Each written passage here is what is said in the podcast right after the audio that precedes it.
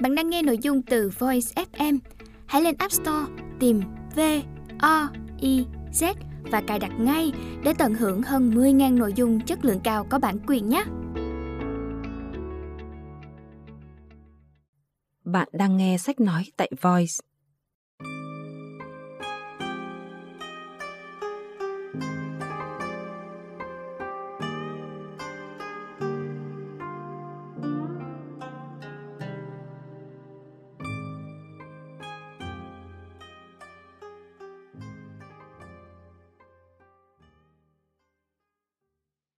Mời các bạn lắng nghe quyển sách Đời du nữ.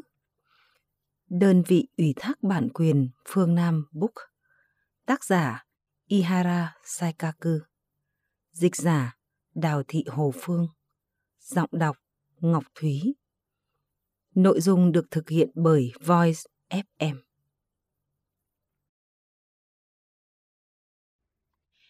Tiểu thuyết Đời du nữ, Háo sắc nhất đại nữ Tác giả Ihara Saikaku.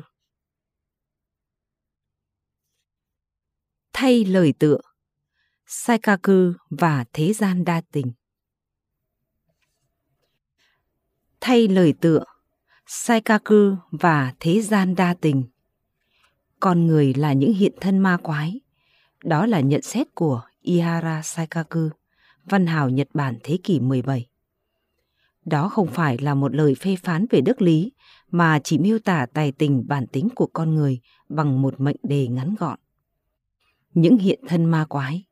Ôi con người, đó là hữu thể khó nắm bắt nhất, khó định tính nhất. Đó là một sinh vật đa chiều.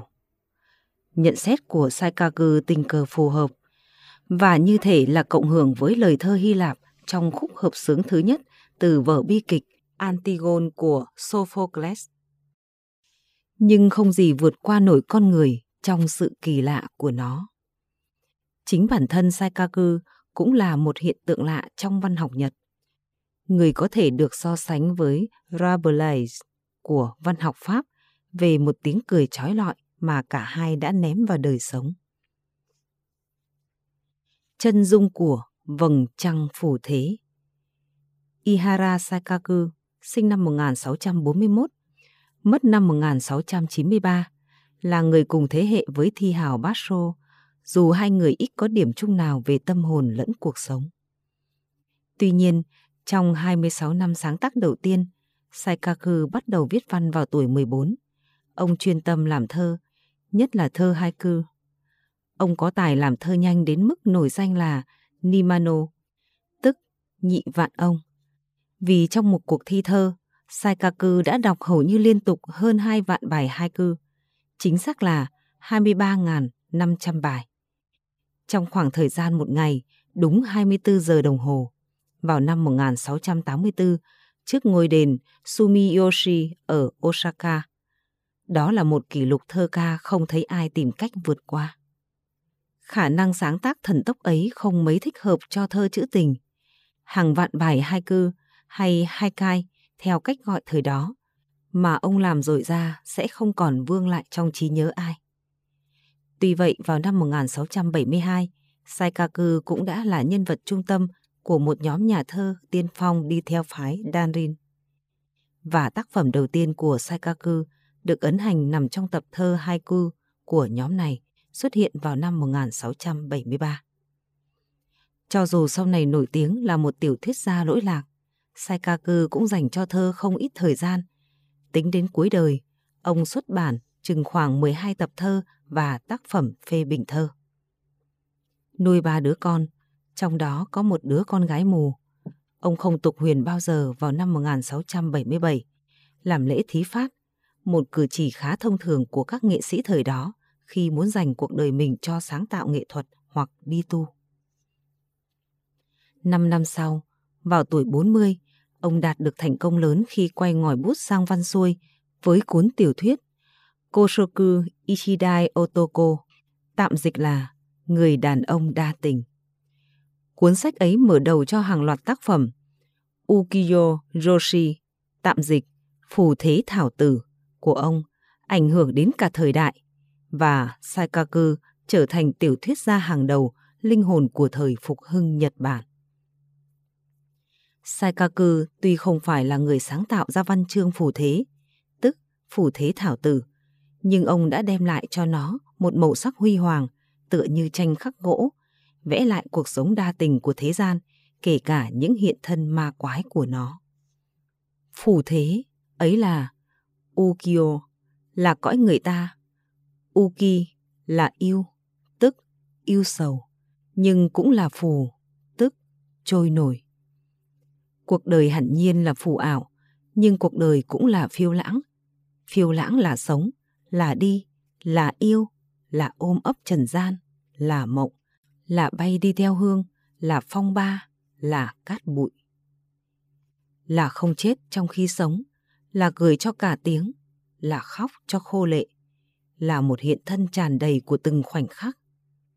Văn chương phủ thế mà sai ca cư là người dẫn đầu, là văn chương của những ngọn sóng náo nức, mãnh liệt, lúy túy, nén mình về phía trước mà quay lưng lại với những thần linh xưa cũ. Sống là sóng, là nổi sóng, là thay đổi, là trôi, là dâng tràn. Và con người đô thị, những thị dân Edo chợt khám phá ra tiếng nói của chính mình nơi Saikaku khác với võ sĩ đạo. Các thị dân ấy đã có con đường của riêng mình gọi là Chonindo, đinh nhân đạo. Các nhân vật của Saikaku, cả nam lẫn nữ, đều phiêu lãng trên con đường ấy, cuồng nhiệt và liều lĩnh, ngây thơ và sành sõi, đa tình và tuyệt vọng, thường vấp phải sai lầm nhưng tất cả đều không sợ sống. Sau đó ít năm, Saikaku thử bút trong lãnh vực sân khấu, viết kịch bản cho múa rối Joruri. Cũng như trong thơ, ông không đọ nổi với Basho, thì trong sân khấu, ông chẳng bị được với Chika Masu. Vở kịch ông soạn vào năm 1685 chỉ là một thất bại. Ngoài ra, ông cũng viết một số bài phê bình về kịch nghệ Kabuki. Và với năng lực tài hoa của mình, Saikaku còn đi vào hội họa, vẽ minh họa cho một số tập thơ và tiểu thuyết của chính ông. Các minh họa phù thế thảo tử của ông được yêu thích và nhiều nhà phê bình đánh giá khá cao. Chưa hết, Saikaku còn là một nhà thư pháp có tiếng. Do thành công của cuốn truyện tranh đầu tay, Saikaku tiếp tục viết tiểu thuyết. Từ đó đến cuối đời, cứ trung bình mỗi năm ông cho ra hai tác phẩm.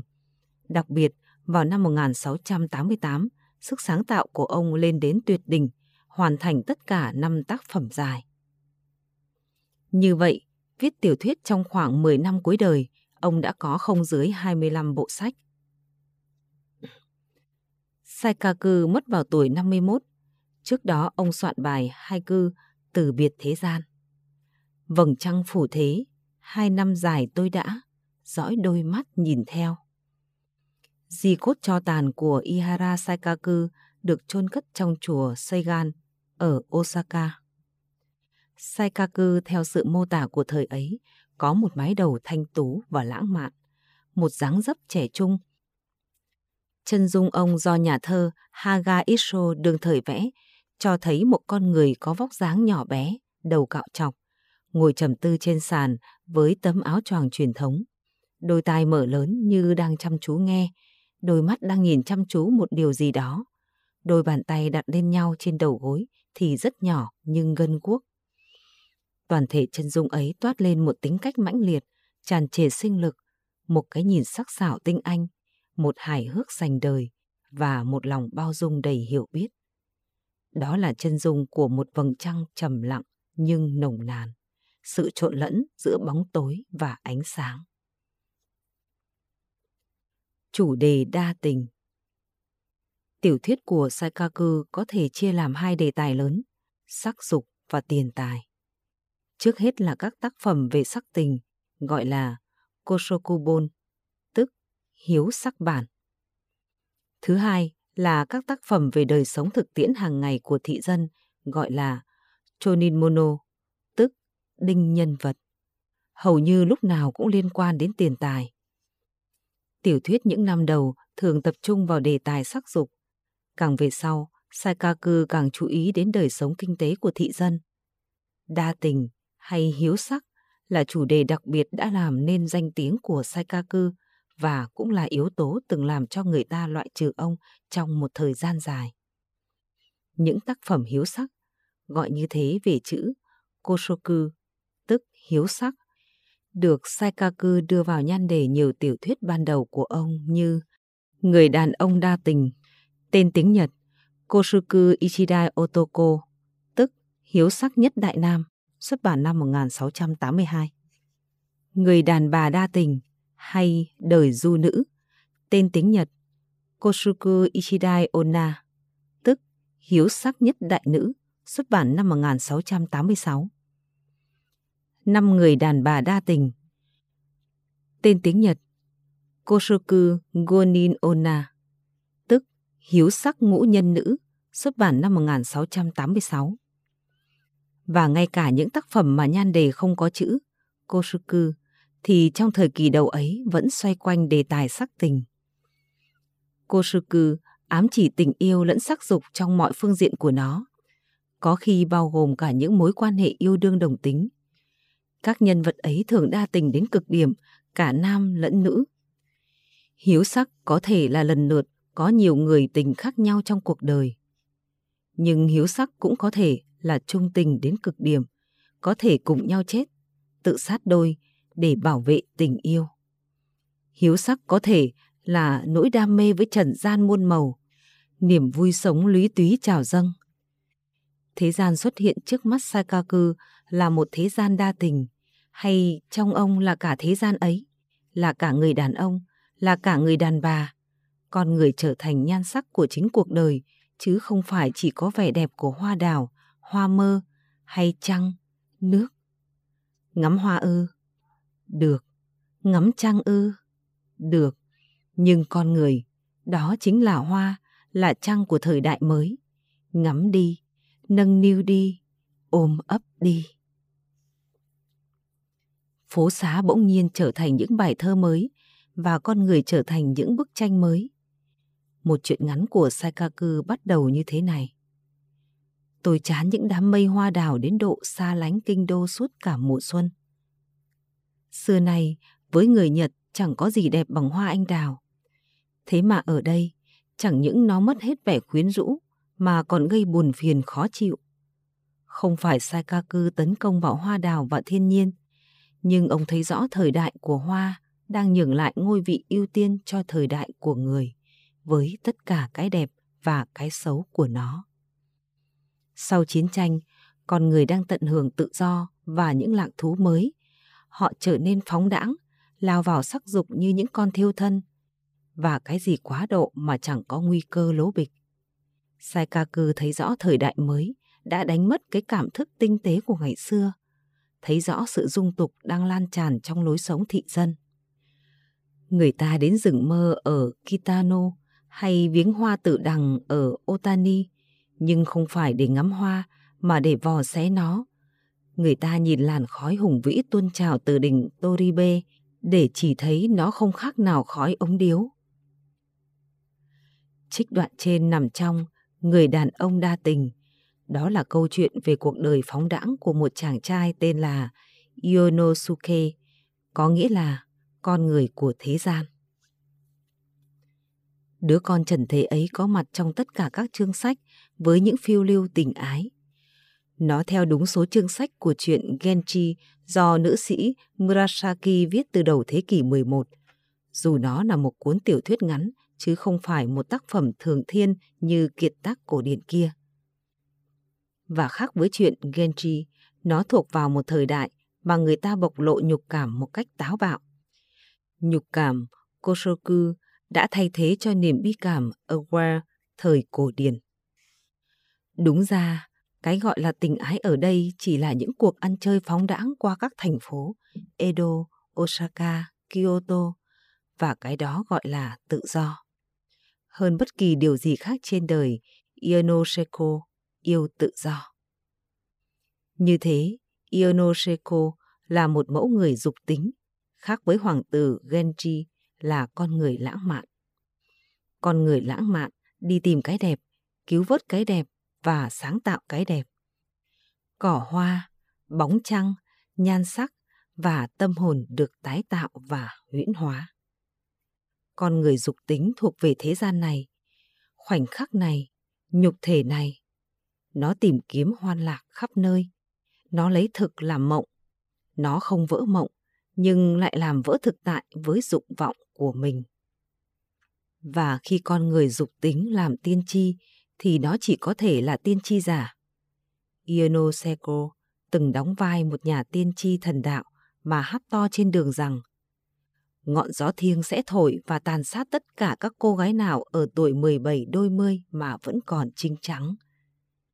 Vậy mà, người đàn ông đa tình vẫn còn chút ít màu sắc lãng mạn nếu đem so sánh với tiểu thuyết viết sau đó 4 năm là người đàn bà đa tình, tức đời du nữ. Nhân vật trung tâm lần này là một du nữ và đây là câu chuyện của thân xác nàng. Đó là một thân xác liên kết mọi biến cố trong đời nàng và vì vậy trở nên một thân xác có tính cách. Nàng là nhân vật tiểu thuyết được tạo dựng sinh động nhất của Saikaku, một chân dung mang nhiều màu sắc hiện thực tâm lý nhất của văn học Nhật Bản đương thời. Các chương của tác phẩm kể theo ngôi thứ nhất trong truyền thống sám hối vật ngữ, tức loại chuyện tự thú tự bạch. Tên thật của nhân vật không hề được nêu lên, xuất thân từ một gia đình tử tế. Nàng làm thị nữ cho một phu nhân ở triều đình, nhưng sau đó bị đuổi đi vì tội vụng trộm tình ái lúc mới 12 tuổi. Không bao lâu, gia đình nàng xa sút nàng bị bắn vào thành phố không đêm Shimabara ở Kyoto. Những thành phố không đêm furajo hay Bất Dạ Thành là các khu vực ăn chơi thời ấy, vừa là chốn ăn chơi, vừa là trung tâm của đời sống xã hội nghệ thuật. Đó là các khu phố Yoshiwara ở Edo, Shimabara ở Kyoto và Shinmachi ở Osaka. Những khu phố ấy bao gồm các thanh lâu, nhà tắm, lữ quán, sân khấu, chứa đựng đông đảo các du nữ, vũ nữ, vai hề, diễn viên cùng với những người hầu phục vụ và buôn bán. Chính các thị tứ của lạc thú ấy đóng một vai trò quan trọng làm nên văn hóa thời Tokugawa 1600-1868. Bởi vì là nguồn đề tài bất tận cho nhà soạn kịch, tiểu thuyết gia, họa sĩ và cả thơ. Nhân vật chính của các thành phố không đêm là du nữ hay Jucho, tức gái làng chơi các ả đào. Họ đàn hay, múa giỏi và nghệ thuật ứng xử, trò chuyện khéo léo. Những thị tứ như vậy được gọi là Rukaku, tức du quách. simabara chính là một Rukaku, ở đó bắt đầu cuộc đời lưu lạc khắp xứ của người đàn bà đa tình.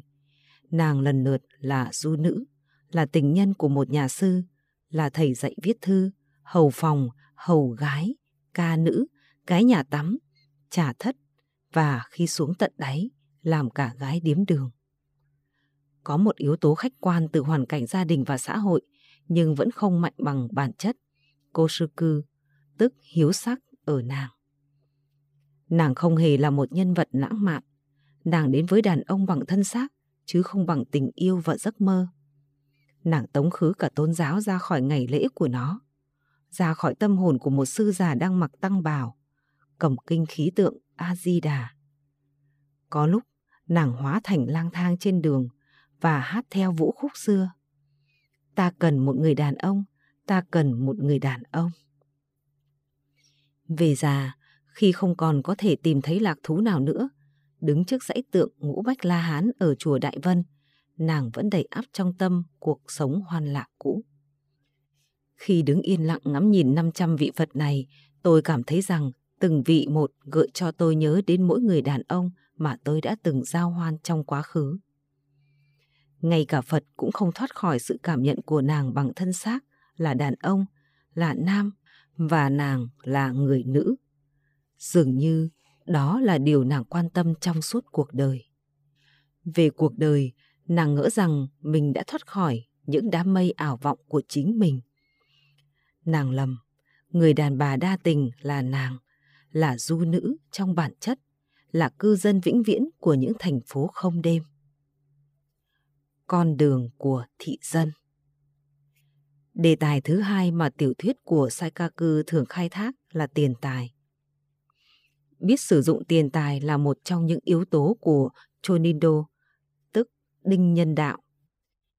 Những câu chuyện về thị dân và tiền tài thuộc về chủ đề Chonin Mono, tức đinh nhân vật, mà Saikaku bắt đầu với bộ Kho tàng Vĩnh Cửu hay Nippon Etaigura, tức Nhật Bản Vĩnh Đại Tàng, xuất bản năm 1688. Đó là một tập sách gồm 30 chuyện diễn tả các phương cách kiếm tiền và tiêu phí nó của thị dân. Cuốn sách được xem là bộ cẩm nang làm giàu và vì thế đã trở thành kinh thánh của thế kỷ 18. Giá trị của kho tàng vĩnh cửu chính là bức tranh hiện thực về thế giới thị dân dưới ảnh hưởng của tiền tài. Saikaku có lẽ là tác giả đầu tiên ở Nhật đề cập đến đời sống kinh tế một cách cụ thể, linh hoạt và đầy đủ đến như vậy. Saikaku cũng là nhà văn đầu tiên vạch ra đường lối sống của thị dân, có thể gọi là Chonindo, tức đinh nhân đạo, khác với tính cách cứng nhắc của võ sĩ đạo. Tuy nhiên, điều đó không có nghĩa là ông đồng tình với việc làm giàu bằng mọi giá. Những cách làm tiền bì ổi bị ông vạch ra trong kho tàng vĩnh cửu với lời kết luận như sau. Chỉ người nào mưu sinh bằng những phương tiện đàng hoàng mới đáng gọi là người. Đời sống của con người có lẽ chỉ là giấc mơ, nhưng dù chỉ kéo dài độ 50 năm thì chọn một công việc tử tế trong thế gian này hẳn cũng là tìm được thôi. Ảnh hưởng của tiền tài trong đời sống thị dân còn có thể tìm thấy trong nhiều tác phẩm khác của Saikaku. Đáng kể hơn là cuốn sách ấn hành vào khoảng cuối đời mang tên Nợ nần thế gian hay Seiken Mune Sanyo, xuất bản năm 1692. Đây cũng là tập truyện ngắn, những câu chuyện xoay quanh ngày cuối năm, thời điểm phải lo thanh toán mọi nợ nần. Đời sống tối tăm đầy lo buồn của những thị dân hiện lên trên các trang sách này. Khác hẳn với đời sống xa hoa của những nhân vật mà Saikaku phát họa trong thời kỳ đầu. Không phải là những cá nhân đảo hoa, mà là những tập thể lầm than. Cũng không còn vấn đề làm giàu như trong kho tàng vĩnh cửu nữa, mà chỉ còn là vấn đề trả nợ trong địa ngục năm tàn. Mùa cuối năm đầy những chuyện mà người đứng ngoài cũng thấy nát lòng. Ở đây hầu hết các nhân vật không có tên, mà chỉ có những danh từ chung để chỉ các quan hệ xã hội. Ông chủ, bà chủ, người thâu tiền, thư ký, người nghèo, người vợ, người con. Ngoài hai chủ đề trên, Saikaku còn viết các tạp thoại bao gồm những chuyện truyền kỳ, chuyện võ đạo và cả chuyện trinh thám. Nổi bật trong loại này là Chuyện các xứ hay Shokobu Banashi xuất bản năm 1685. Qua chuyện các xứ, Saikaku muốn thám hiểm cuộc đời trong tất cả chiều rộng của nó. Nó gợi ta nhớ đến chuyện 10 ngày của Boccaccio vào thời phục hưng ở Ý. Vẻ đẹp và thói xấu của con người trong các tác phẩm ấy đều có vẻ lý thú. Đó chính là hình ảnh con người như hiện thân ma quái. Đó là con người trong một thế gian có muôn màu kỳ diệu, có hoan lạc, có đau khổ, có bất chắc, có bình an, nghĩa là một thế gian đa sự, đa tình. Cái hiện thực căng đầy ở Saikaku thường đi đôi với sự trào lộng. Như chính cuộc đời, ngay cả trong những cảnh bi đát, Saikaku vẫn để lóe lên tia sáng nghịch thường. Theo Hibet, đó là nghệ thuật đan xen ánh sáng và bóng tối của Saikaku và cho rằng bằng cách trộn lẫn trào tếu với trang nghiêm, Saikaku đã sáng tạo ra một phong cách hiện thực châm biếm đầy chất thơ để có thể miêu tả cả phương diện vui thú lẫn buồn phiền của cõi phù thế. Tính chất hiện đại của Saikaku đã làm dậy lên một phong trào khôi phục ông vào cuối thế kỷ 19 sau khi ông bị lãng quên gần hai thế kỷ. Người ta chợt nhận ra rằng, hóa ra ngay từ thế kỷ 17, văn học Nhật đã biết đến một chủ nghĩa hiện thực tràn trề sự sống. Với Saikaku, những con người phù thế khám phá ra rằng các câu chuyện kể về những dồ dại và mê cuồng của họ cũng hứng thú như bất kỳ chuyện kể nào nhập từ Trung Quốc sang hay của ngày xưa truyền lại. gái hồ ly, võ sĩ và các tiểu thư vẫn còn là những thời thượng văn chương đấy, nhưng đã có vẻ sáo mòn, khác với các nhân vật phù thế như chàng trẻ tuổi phóng đãng, như các du nữ tài sắc quyến rũ hoặc người vợ bướng bỉnh ngang tàng. Trong Hippet The Floating in Japanese Fiction, Tokyo 1992. Những gì Saikaku sáng tạo vào cuối thế kỷ 17 giữa một xứ phủ tang đóng kín đến nay vẫn còn tràn đầy một niềm vui sống say nồng. Con người thời đại, cho dù ở xa Nhật Bản, vẫn tìm thấy hình bóng mình trong các tác phẩm của Saikaku, cả vẻ đẹp lẫn thói xấu, cả sắc lẫn tình, cả chơi đùa và bán buôn, cả trang trọng và khôi hài. Và nhất là đọc ông, ta chợt nhận ra thế gian quanh ta đa tình biết mấy. Nhật chiêu Hết thay lời tựa